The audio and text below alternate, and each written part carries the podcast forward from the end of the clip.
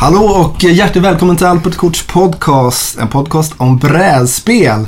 Och aftonen i ära så har vi låtit våra lyssnare fått bestämma utifrån 2 stycken val, visserligen. Så ganska begränsat urval, men likt också har de fått tycka till. Ja. Och det känns bra, det känns roligt. Det var en oerhört hetsk kampanj, mycket personangrepp, mycket hat, mycket negativ kampanjande. Ja. Vi är lite skärrade. När det gäller sådana här viktiga beslut. Vi är skärrade. Vi har lärt oss vad lyssnarna är kapabla till. Jag hoppas att de här såren kommer läka, att man kommer komma tillbaka och bli ett community igen. Ja, vi får hoppas det. Vi får hoppas det tills nästa val helt enkelt. Precis. Att det var ett ganska roligt sätt att välja spel på. Det gör att man blir lite mer peppad och testar det också när man vet att det finns någon som bryr sig. Ja, men absolut. Och valet är inget mindre än Grand Austria Hotel. Och de 2 kombatanterna var alltså Quadropolis, ett litet så här byggarspel från Days of Wonder som är... Ja, men det nyligen släppts och som alltid med Days of Wonder så osar det ju lite family values och kvalitet. Ja. Så att, jag har varit nyfiken på att testa det. Ja, men precis. Quadropolis will rise again efter den här nesliga nederlaget. Men absolut, det var väldigt länge sedan jag spelade ett Days of Wonder-spel, vilket vi ju inte ska spela nu. Men det finns ju något väldigt charmigt i den där lite lättsamma, väldigt familjevänliga, väldigt... Ja, men jag vet inte. När man började spela brädspel så kunde jag ju fortfarande uppleva att Ticket to Ride ändå var lite highbrow och så. Efter att ha liksom suttit ner med de här Twilight Imperium och allt vad de heter, så känns det som att det är ju en väldigt skön... Det är som en liten popdänga på 2 minuter att ta fram ett nytt Days of Wonder-spel. Ja, men lite så.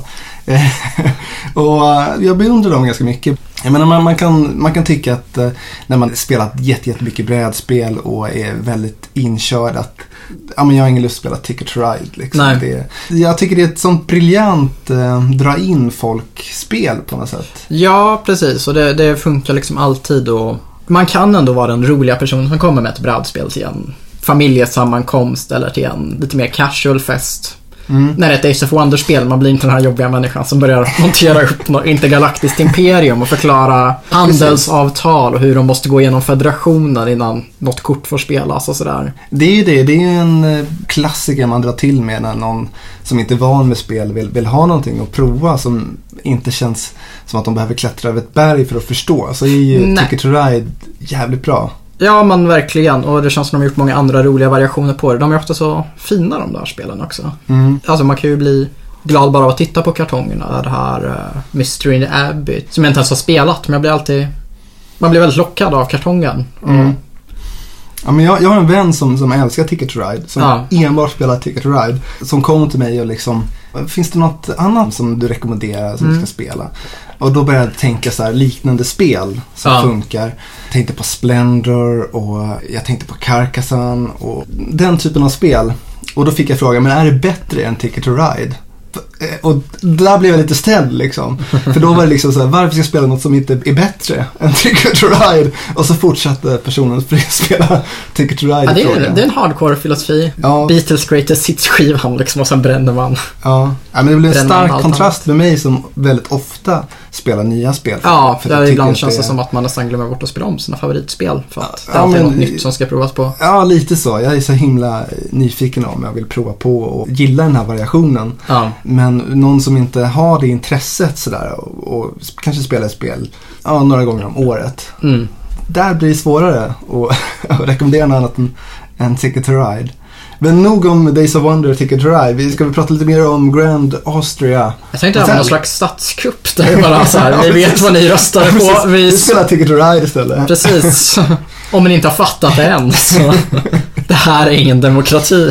Nej, absolut. Låt oss tala om Grand Austria Hotel. Jag får medge att jag kommer in här lite som en glad moppsvalp, tänker jag mig. Det är så jag känner mig. Jag vet inte så mycket, men jag viftar på svansen och ser glad ut. Men jag ska upplysa dig. Ja.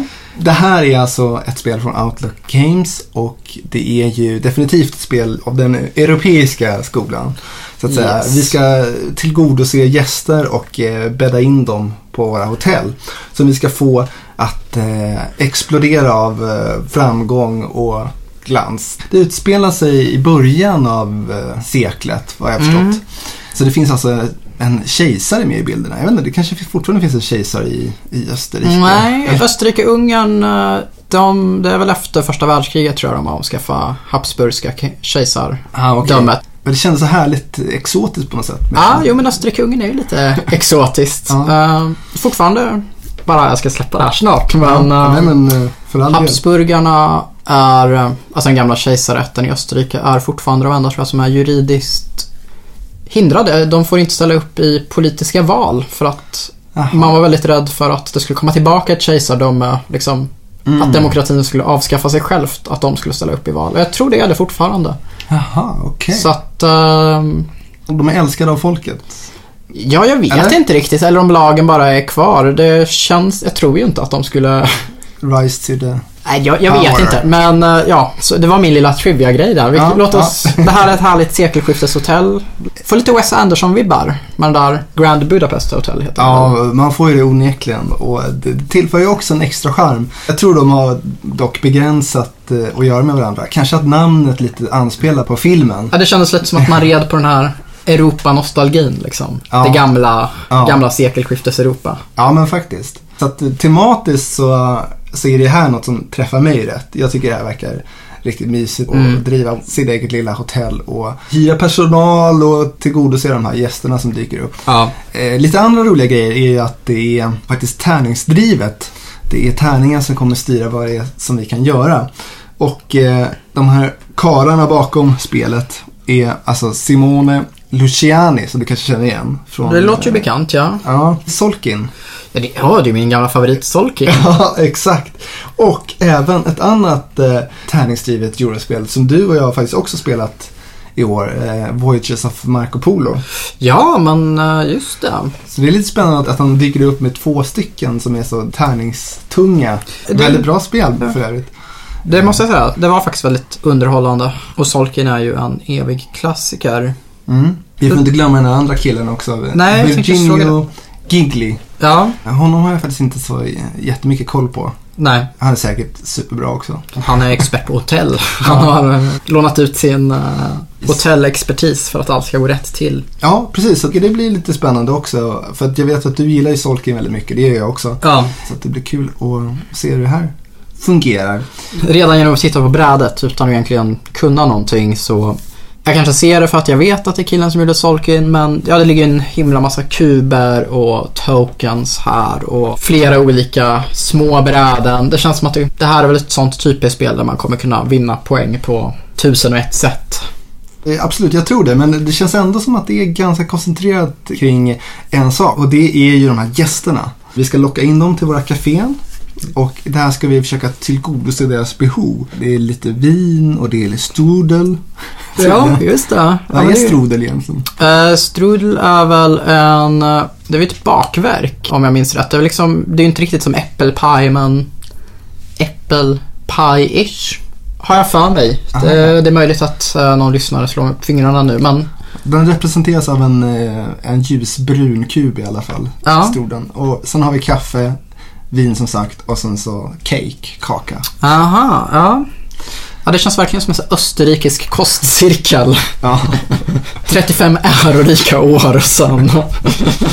Så vi ska ta in dem till våra kafén och vi ska mata dem med det de begär. Och sen så ska vi bädda ner dem helt enkelt i vårt hotell. Ja. Förhoppningsvis. Men det finns säkert flera olika väg för oss att komma dit, antar jag. Förmodligen. Vi kan till exempel hyra en massa personal som ger oss lite extra krafter och sen får vi se. Jag har inte heller spelat det, så att, det blir spännande att utforska. Vi är ju bara 2 här ikväll. Ja. Jag och Per. Och vi hade ju tänkt spela något helt annat egentligen. Vi hade tänkt spela Trickerion, illusionistspelet. Just det, men det blev en inställd. Ja, precis. Det var en raincheck var det som tvingade fram det här nödvalet. Exakt. Och då tänker jag att det är väldigt lämpligt att det blev just Grand Austria Hotel. För vad jag har hört och läst om det här spelet så är det liksom nästan förbud att spela över 3 personer. Ah, okej. Okay. Då sackar det ihop under sin egen tyngd. Ja, lite så, för att man har väldigt mycket man kan göra på sin omgång. Så att neretiden ska tydligen för många vara nästan outhärdlig när man spelar det på 4 personer. Okej. Ja, men det där är ju intressant att veta. För 2 tänker jag att man fortfarande kan... Man kan hålla fokus. Det är ganska lätt för mig och jag vill veta vad du gör, för du är min enda motståndare. Men visst, jag fattar vid 4 så kanske en smartphone börjar åka fram. Man börjar tänka på helt fel saker. Exakt.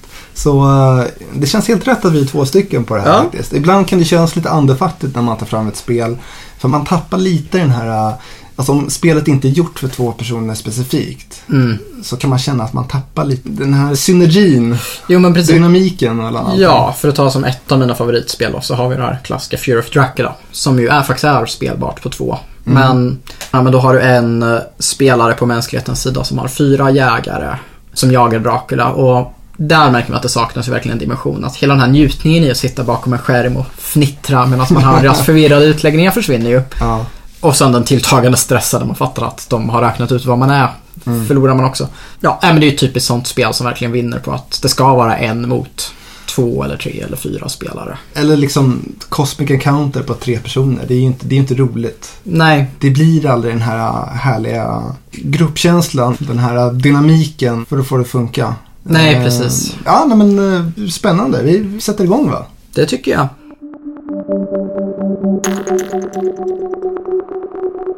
Då gör vi ett nedslag här efter runda 3. Ungefär lite i, ja, vi har väl spelat en 3/4 kanske av spelet. Ja, men det är väl 7 runder allt som allt. Så att strax under jag mitten. Jag kan inte räkna, uppenbarligen. Har varit ett tärningsbonanza utan dess lika, jag på att säga. Det är möjligen inte sant, men mycket tärning har det slagits. Och... Ja, vi ligger väl ganska jämnt till här i hotellbyggarbranschen. Ja, jag trodde på något sätt att det skulle rasa iväg här, men det ser ju hyfsat jämnt ut hittills. Men jag vet inte, jag har en liten... Jag känner att jag inte riktigt är det jag vill med mitt hotell. Hur går det för ditt bygge? Är du nöjd med dina gäster och stoppat om? Och... Ja, precis. Det är ju en knapp ledning, så jag är ju knappt, har en knapp nöjdhet.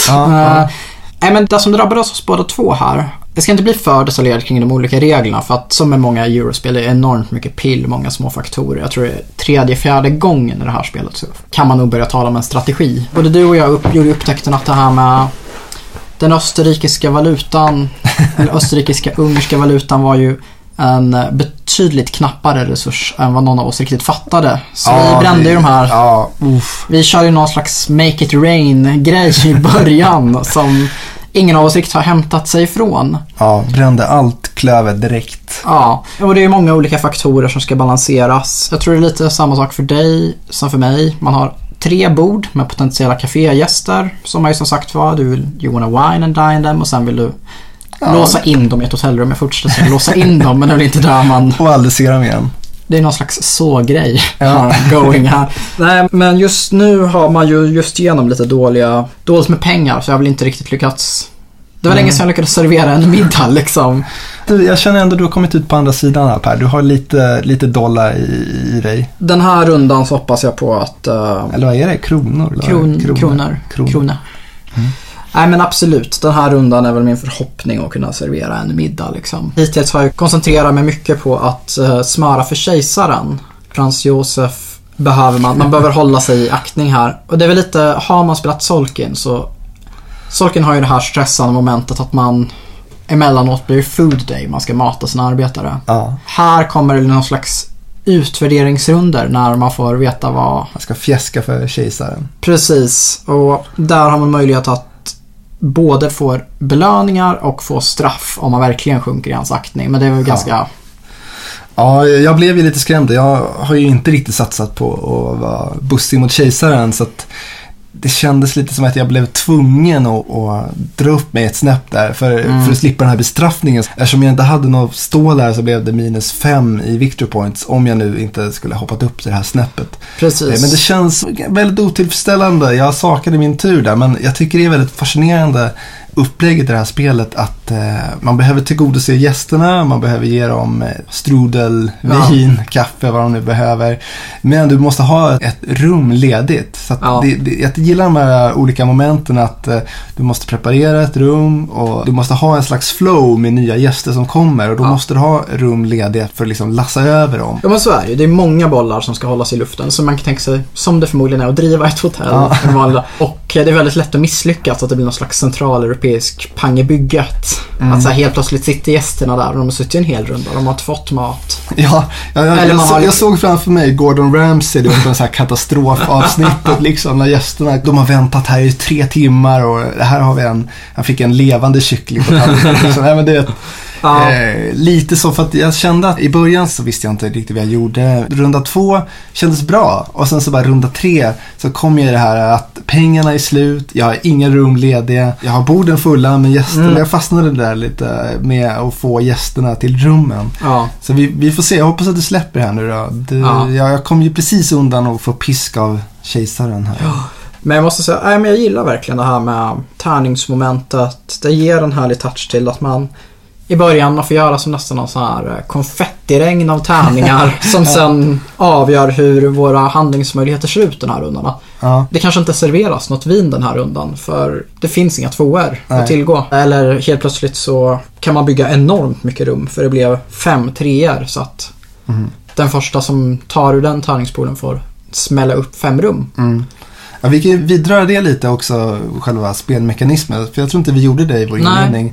Men man rullar ju alltså, i vårt fall, 10 tärningar. Precis. Som man sedan delar upp efter siffror. Och de här siffrorna står för olika actions. Och antal tärningar för varje siffra är hur många gånger du kan göra den actionen. Och actionen är att ta strudel, att ta cake, att ta vin och ta kaffe, att göra ordning rum, att få pengar och smöra för kejsaren och också spela de här, vad säger man, personalkorten. Ja, precis. Arbetskraftskorten. Och eftersom man tar tärningar där man gör sin tur så minskas hela tiden alternativen. Och styrkan i valen minskar också. Ja. Finns det 4 fyror där man till exempel kan få pengar. Då får man ju 4 kronor. Men om vi alla är akut pengabrist och liksom tömmer den på den sista som kommer och tar den sista tärningen får bara 1 krona. Exakt. Jag får lite känslan av, du nämnde ju faktiskt Amerigo, det här tärningstornet. Ja, precis, jag får lite där känslan att man bara häller i de här små kuberna så får man se vad som kommer ut och förhålla sig efter det. Och jag gillar ju det här spel. Jag har ju svårt när det är perfekt information i allting. Ungefär som schack, att allting står skrivet i sten. Ja, men jag kan tycka om, jag håller med. Eller inte sten, men det finns en, ja absolut. Ja, det finns inget oförutsägbara element förutom vad din motståndare gör. Nej, precis. Det är ändå en finit mängd möjligheter. Jättestor finit mängd möjligheter, men det är liksom, och det är statiskt. Och det här är väl, jag menar, man kan ju tänka sig en teoretisk runda som är väldigt osannolik. Men jag menar, säg att det bara blir 5-er. Vi kan bara spela personalkort. Ja. Det skulle kunna uppstå en sån helt bizarr runda. Eller liksom... Det kanske finns någon slags regel om det bara blir 1-or eller någonting. Men inte vad vi upptäckte i varje fall. Nej, och jag tycker det finns en charm inte där att ingen kan planera för långt fram. Och det är ganska befriande. Ja, men jag diggar det också. Det är roligt också de här gästerna. Jag gillar att de verkligen gör olika saker för en. Så man kan tänka poäng och man kan tänka vad de gör för effekt för dig. Precis, och så vitt jag har sett hittills så verkar det... Där kan jag ha fel i, men det verkar som att det finns en av varje, vilket är roligt. Jag tror att det är så. En jättestor lek och väldigt fina. För mig som hade vurmat lite för det här centraleuropeiska, det känns som väldigt... Ja, men det är en hertiginna, det är en operasångare, det är en liten landskap och... Det är någonting gulligt i det att det är så himla många unika kort. Ska vi kämpa vidare? Yes, någonting luktar bränt från köket. Vi måste gå. Ja.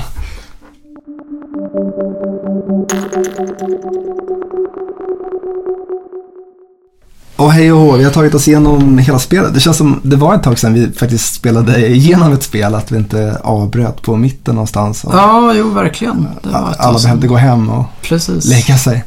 Ja, jag tyckte det här var riktigt fascinerande spel, måste jag säga. Ja, jo, men det var spännande. Sen, 7 runder, det blev rätt mastigt. Jag blev ganska trött i huvudet här, kände jag.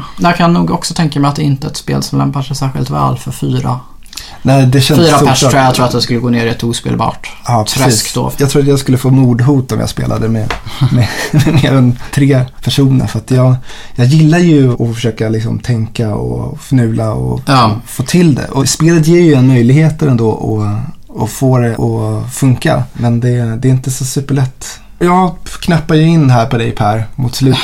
Ja, jo, det kan man ju lugnt säga. Jag kände att det gick dåligt väldigt länge, men sen så bara plötsligt vände det. Det kom in lite kosing. Kejsaren började tycka om mig hyfsat och jag fick lite det här. Jag fick den här ruljansen på att få ordning rummen och få ordning gästerna, och framförallt så började jag använda de här personalkorten som jag inte hade gjort så mycket tidigare. Ja, precis. I början det är någon dynamik till spelet. Nästan det första jag skaffade var en som gav mig rabatt på att spela personalkort. Jag borde ha gjort det från början. Ja. Lite oftare i alla fall. För att det bra är med dem är att de är ganska mångsidiga. Jo, men så är det ju att plöjer man på så gör de ju lite allt möjligt, från one-off-effekter som är ganska omedelbara till saker som förändrar spel mer permanent. Och får man ut någon eller vet att man kommer få ut någon i tid, så kan man ju liksom skaffa sig reala bonusar. Att helt plötsligt blir gula rum värt väldigt mycket, eller svåra gäster blir värda väldigt mycket. Liksom. Hade jag något personalkort som jag inte spelade ut, men de skulle få 4 victory points för alla som... Ja, de maximalt krävande gästerna liksom, som ska ha 4 resurser för att gå och lägga sig. Det var ju ganska intressant sätt som man kunde... Om man inte var nöjd med tärningarna så kunde man passa. Vilket var lite intressant, för man plockar bort en tärning så att... På något sätt så minskar ju oddsen för varje gång man passar. Men man kanske har lite tur med tärningarna, eller också har man otroligt otur. Jo, men det är ju något lockande det där. Att, man kan ju som sagt vara, om man är lite mer taktiskt lagd och van i spelet, antar att man skulle kunna göra den där grejen för att sabba för någon annan också. Om man misstänker att någon verkligen har möjlighet att ta hem jättemycket pengar, så skulle man bara kunna ta bort en tärning för att förrulla om och chansa på att det blir en sämre giv. Så man skulle nog kunna använda det ganska taktiskt och elakt också. Jag kan verkligen se att det blir väldigt annorlunda spel beroende på vad man rullar. För om man inte rullar några 6-or, då har man inte den här valfriheten. Nej, just det. Ja, men rullar man en 6-a, då kan man göra, då får man välja någon av de andra om man betalar en spänn, en krona. Ja, och vi hade ingen runda där man inte fick en 6-a, väl... Nej, jag tror inte det. För att det är ju svårt att tänka sig hur det skulle bli en sån runda. Då är man väldigt vinklippt. Då kanske man får servera en massa kaffe. Utan att vara särskilt sugen på det. Ja, men så det kändes ändå inte som man var helt strypt. Så länge det fanns 6-or så visste man att man alltid kunde. Eftersom vi spelade 2 också så... Alltså det bästa var, tycker jag, att ha 2 rundor efter varandra. För då kunde man verkligen... Man behövde inte stressa med vilka gäster som man tog, och man kunde lägga upp det ganska det är ganska tillfredsställande. Men det är ju någonting roligt också i att spelordningen alterneras hela tiden. Om man är 2 så antingen börjar och slutar man en runda, eller så har man 2 sammanhängande turer i mitten. Ja, men faktiskt. Och det där är ju likadant med om man spelar fler spelare. Verkligen styckar upp turordningen, att man går fram och tillbaka, att det böljar på det sättet. Ja, men jag fick en härlig... vad heter det när man är en driftig entreprenör? Jag fick en liten härlig entreprenörkänsla. Ja. Det är lite fascinerande att de aldrig checkar ut heller. Nej, det är en psycho-vibbar. Ja. They check in but they never check out again.